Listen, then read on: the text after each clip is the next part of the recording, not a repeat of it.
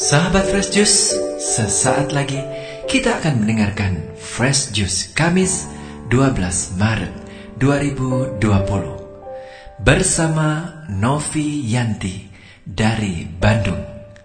Selamat mendengarkan.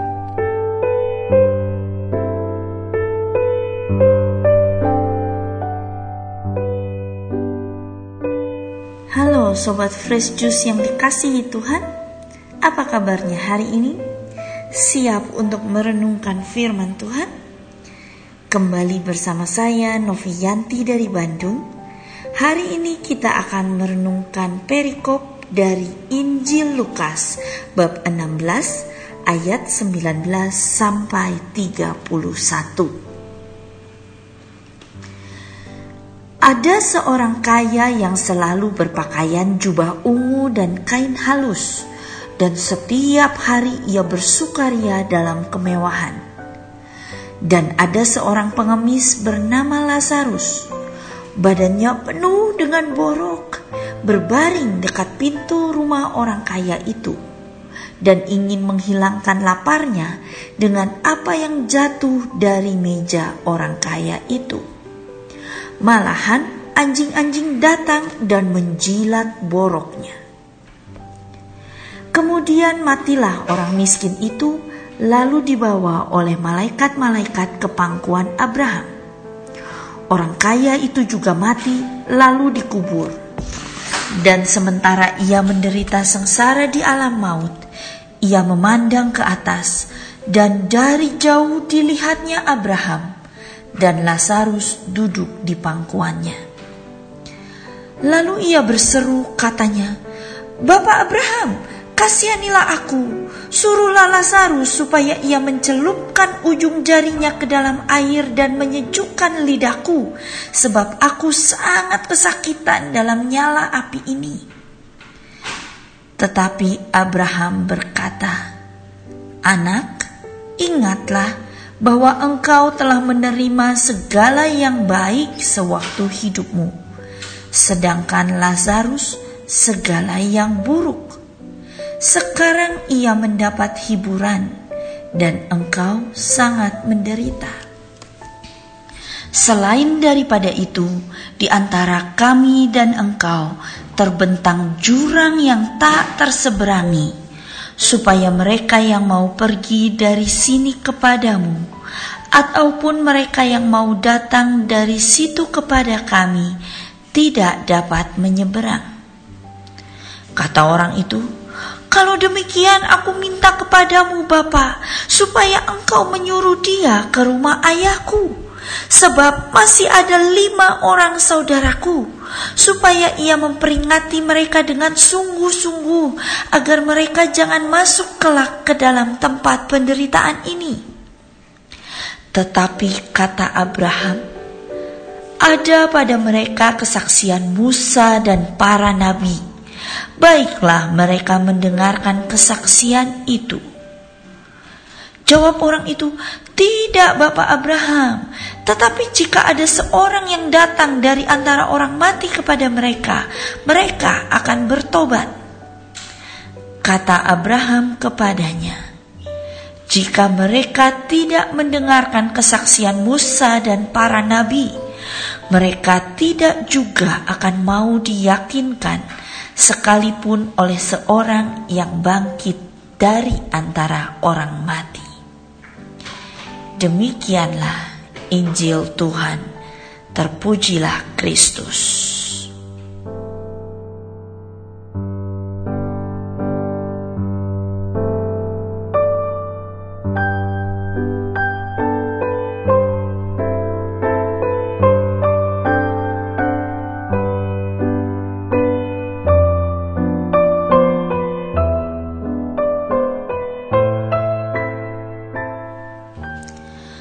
Merokok membunuhmu.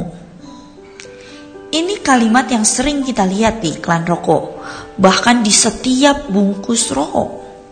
Dan belakangan ini ditambah dengan gambar mengerikan, yaitu seorang pria yang lehernya bolong akibat merokok. Tetapi toh kalimat dan gambar yang mengerikan itu seolah-olah tidak terdengar. Masuk telinga kiri, keluar telinga kanan. Penjualan rokok tetap tinggi, orang tetap merokok. Dalam kisah hari ini, kita melihat ada dua orang, si kaya dan Lazarus yang miskin. Si kaya ini hidup senang dan tidak mempedulikan sesamanya. Bahkan ketika mati pun dia masih bosi, masih ingin menyuruh-nyuruh. Dia berkata, "Suruhlah Lazarus mencelupkan ujung jarinya. Suruhlah Lazarus datang ke rumahku." Orang kaya ini masih tidak sadar akan posisinya. Dia masih merasa lebih hebat dari Lazarus, masih memperlakukan Lazarus sebagai budaknya.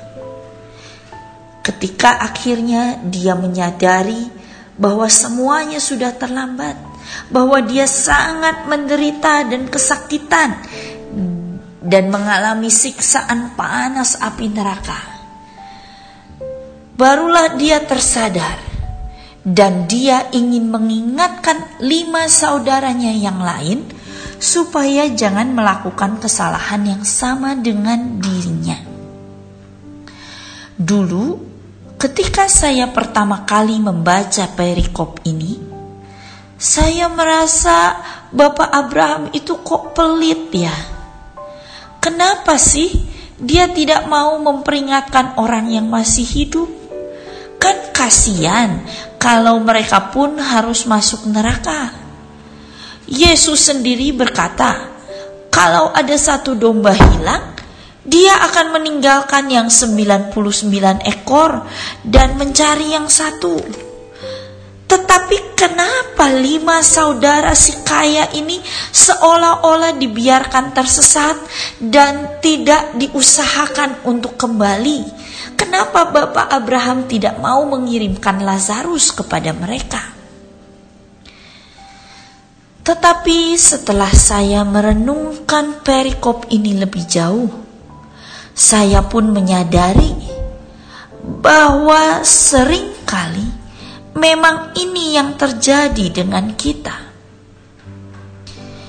Kita sudah menerima banyak pengajaran kita sudah diperingatkan oleh Tuhan. Kita sudah menerima semua peringatan yang perlu. Allah sudah mengirimkan para nabi kepada kita, kepada manusia. Allah juga sudah mengirimkan sabdanya, yaitu Alkitab, yang bisa kita baca, yang berisi semua janji dan perintah dan ajaran Tuhan ada gereja dan magisterium yang selalu membimbing umatnya. Bahkan Yesus, Putra Allah sendiri, turun ke dunia menjadi sama seperti kita manusia. Itulah pewahyuan Allah yang paling pamungkas, pewahyuan Allah sepenuhnya. Allah memberikan dirinya kepada kita seutuhnya, sepenuh-penuhnya. Ketika Yesus di dunia, Dia mengajarkan kita banyak hal. Dia menunjukkan tentang Allah kepada manusia. Bukankah itu semua sudah cukup? Masihkah kita meminta pertanda atau peringatan atau ajaran lain? Masihkah kita menjalani cara hidup kita yang lama dan tidak mau berubah, tidak mau bertobat sesuai dengan ajaran Tuhan? Ataukah kita mau menunggu hingga semuanya terlambat, seperti si orang kaya dalam bacaan tadi? Are you listening? Apakah kita sudah mendengarkan Tuhan? Alkitab jelas mengatakan, Kasihilah Tuhan Allahmu dan kasihilah sesamamu manusia seperti dirimu sendiri. Berdoalah bagi mereka yang menganiaya kamu. Perintah Tuhan sangat jelas. Kasihi sesamamu, ampuni sesamamu, ampuni musuhmu. Are we listening? Apakah kita sudah mengampuni? Apakah hati kita sudah dibersihkan dari segala kebencian dan kemarahan dan dendam? Atau seperti seorang teman saya yang berkata, "Iya, saya tahu harusnya saya mengampuni, tetapi nanti dulu deh, sekarang saya belum bisa." Are we listening? Apakah kita mendengarkan? Apalagi yang masih kita tunggu? Sobat Fresh Juice, di masa prapaskah ini, mari kita tinggalkan kebiasaan lama kita. Mari kita dengarkan perintah Tuhan dan taati perintahnya. Perintahnya jelas, Bahkan dia sendiri sudah menyatakan diri seutuhnya kepada kita. Apa yang kita miliki sudah cukup. Sabda Tuhan bagi kita sudah cukup. Kita hanya perlu mendengarkan dan menaatinya. Mari kita berdoa. Demi nama Bapa dan Putra dan Roh Kudus. Amin. Bapa yang penuh kasih, terima kasih untuk pewahyuanmu, untuk pengajaranmu, untuk sabdamu yang telah kau berikan kepada kami. Kini, bukalah telinga kami agar kami mau mendengarkan sabdamu dan mau menaatinya. Khususnya di masa prapaskah ini, kami mau berpaling kembali kepadamu, hidup menurut ajaran dan kehendakmu. Roh Kudus, kuatkanlah kami. Amin. Demi nama Bapa dan Putra dan Roh Kudus. Amin.